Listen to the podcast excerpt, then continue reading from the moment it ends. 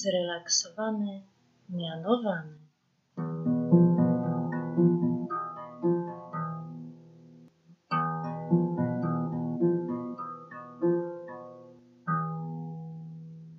Dzień dobry.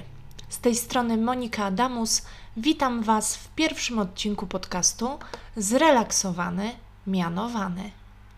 Dzisiejszy odcinek zaczniemy od segmentu Kto pyta, nie błądzi, czyli odpowiedzi na najczęściej pojawiające się na egzaminie pytania. Krótko i na temat.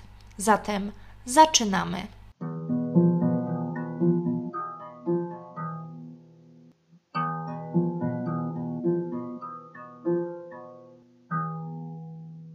Gdybyśmy mogli wytypować najczęściej padające podczas egzaminu pytania, wśród nich z pewnością znalazłyby się trzy poniższe, które dzisiaj krótko dla Was omówię. Jakie dokumenty regulują pracę szkoły lub przedszkola? Jakie są obowiązki nauczycieli i jakie są kompetencje Rady Pedagogicznej? Zaczniemy od dokumentów regulujących pracę szkoły i przedszkola. Dokumentami regulującymi pracę szkoły i przedszkola są m.in. Ustawa z dnia 26 stycznia 1982 roku Karta Nauczyciela. W niej znajdziemy na przykład rozdział 2, artykuł 6 Obowiązki nauczyciela. Oprócz tego zawiera ona informację odnośnie kwalifikacji zawodowych, awansu zawodowego, rozdział 3a, warunki pracy, wynagrodzenia, odpowiedzialność dyscyplinarna, urlopy, doskonalenie zawodowe, świadczenia emerytalne, nagrody, odznaczenia i ochrona zdrowia. Kolejną bardzo ważną ustawą jest ustawa z dnia 14 grudnia 2016 roku Prawo oświatowe.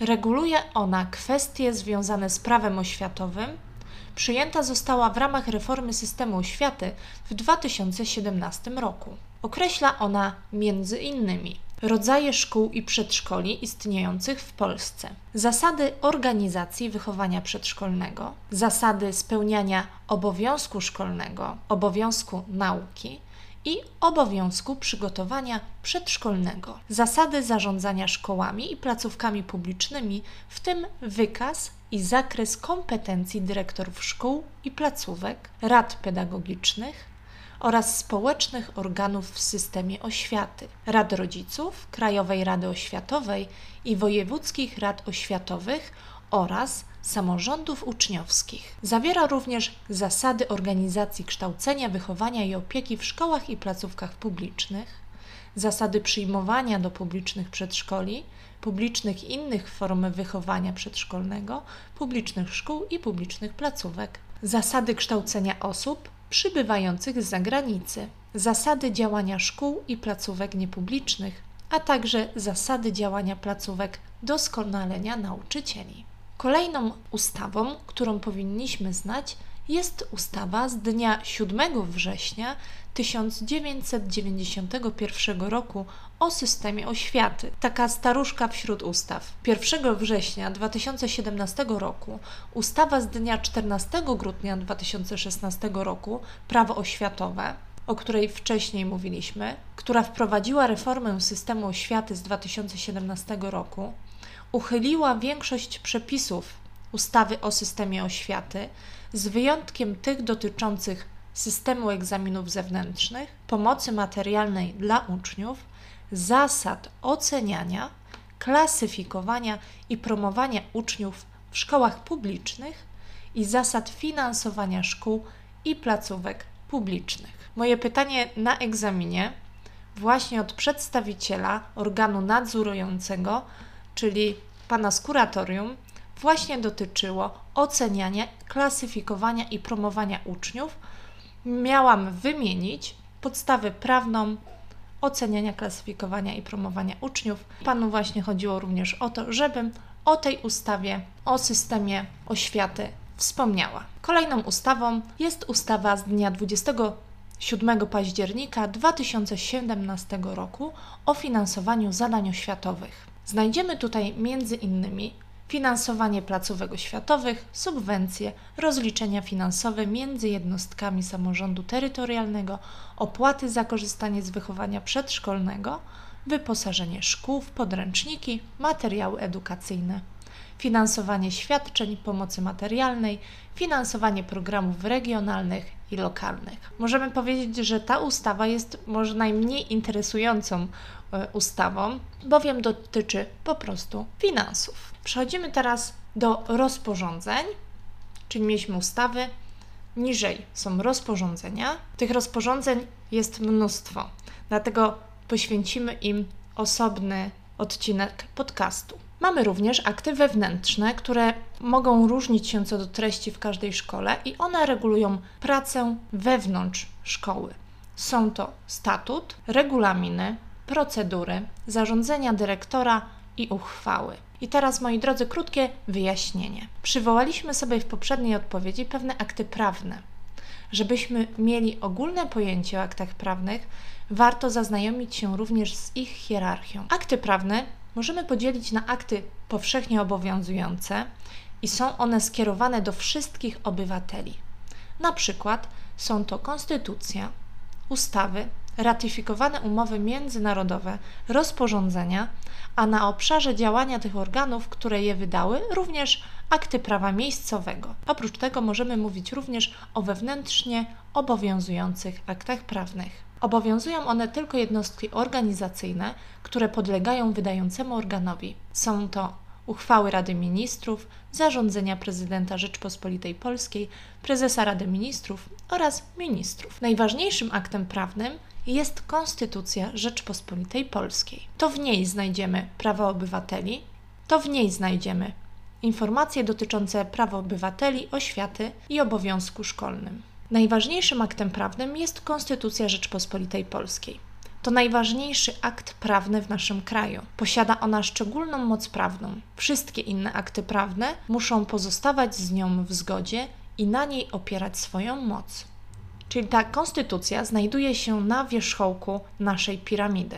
Niżej znajdziemy ustawy. Mogą one być ustanawiane tylko przez Sejm, ponieważ ma on moc władzy ustawodawczej. Innymi aktami prawnymi stosowanymi w powiązaniu z, z ustawami są rozporządzenia wydawane przez prezydenta, Radę Ministrów oraz poszczególnych ministrów. Rozporządzenia są wydawane na podstawie ustaw i w celu ich wykonania. Możemy powiedzieć, że rozporządzenia, takie narzędzia, do dokonywania zmian w ustawie. I na samym dole mamy wewnętrzne akty placówek, czyli wspomniany już wcześniej przeze mnie statut szkoły czy przedszkola, procedury, na przykład procedura udzielania pomocy psychologiczno-pedagogicznej, regulaminy, na przykład regulamin organizowania wycieczek w szkole, uchwały zarządzenia dyrektora. Przechodzimy do kolejnego pytania.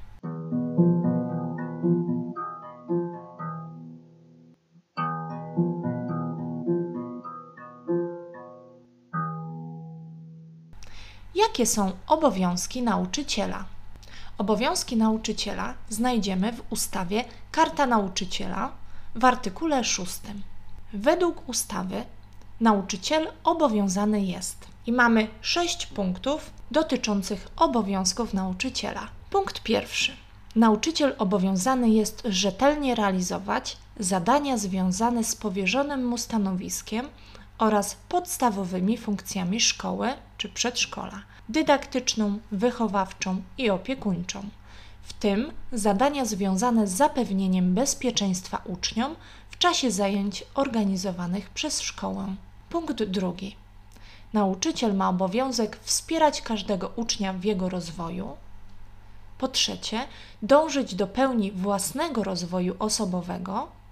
Po czwarte, doskonalić się zawodowo zgodnie z potrzebami szkoły. Punkt piąty kształcić i wychowywać młodzież w umiłowaniu ojczyzny, w poszanowaniu Konstytucji Rzeczpospolitej Polskiej, w atmosferze wolności sumienia i szacunku dla każdego człowieka. Punkt szósty, ostatni. Nauczyciel ma obowiązek dbać o kształtowanie u uczniów postaw moralnych i obywatelskich zgodnie z ideą demokracji, pokoju i przyjaźni między ludźmi różnych narodów, ras i światopoglądów. Jakie są kompetencje Rady Pedagogicznej i gdzie są one zapisane?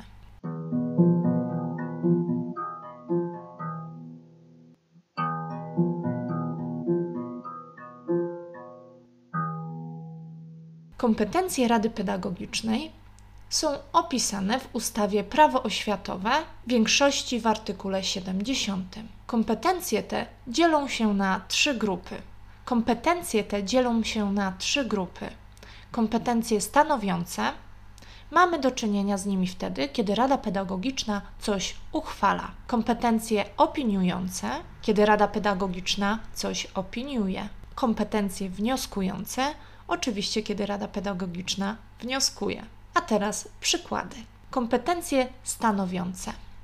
Podejmowanie uchwał w sprawie wyników klasyfikacji i promocji uczniów, zatwierdzanie planów pracy szkoły lub przedszkola, podejmowanie uchwał w sprawie eksperymentów pedagogicznych w szkole, podejmowanie uchwał w sprawach skreślenia z listy uczniów wychowanków, ustalenie organizacji doskonalenia zawodowego nauczycieli, ustalenie sposobu wykorzystania wyników nadzoru pedagogicznego lub uchwalenie zmian w statucie, jeśli w szkole czy przedszkolu nie fun funkcjonuje rada szkoły czy przedszkola.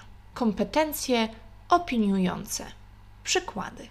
Rada pedagogiczna opiniuje na przykład projekt planu finansowego przedszkola lub szkoły, organizację pracy przedszkola szkoły, w tym tygodniowy rozkład zajęć, wnioski dyrektora o przyznanie nauczycielom odznaczeń, nagród i innych wyróżnień. Propozycje dyrektora w sprawach przydziału nauczycielom stałych prac i zajęć w ramach wynagrodzenia zasadniczego oraz dodatkowo płatnych zajęć dydaktycznych, wychowawczych i opiekuńczych. Programy wychowania przedszkolnego lub programy nauczania. Kompetencje wnioskujące. Rada Pedagogiczna może wnioskować również na przykład o odwołanie dyrektora z zajmowanego stanowiska oraz we wszystkich sprawach dotyczących pracy przedszkola lub szkoły. To wszystko na dzisiaj. Do usłyszenia w kolejnym odcinku podcastu Zrelaksowany, mianowany.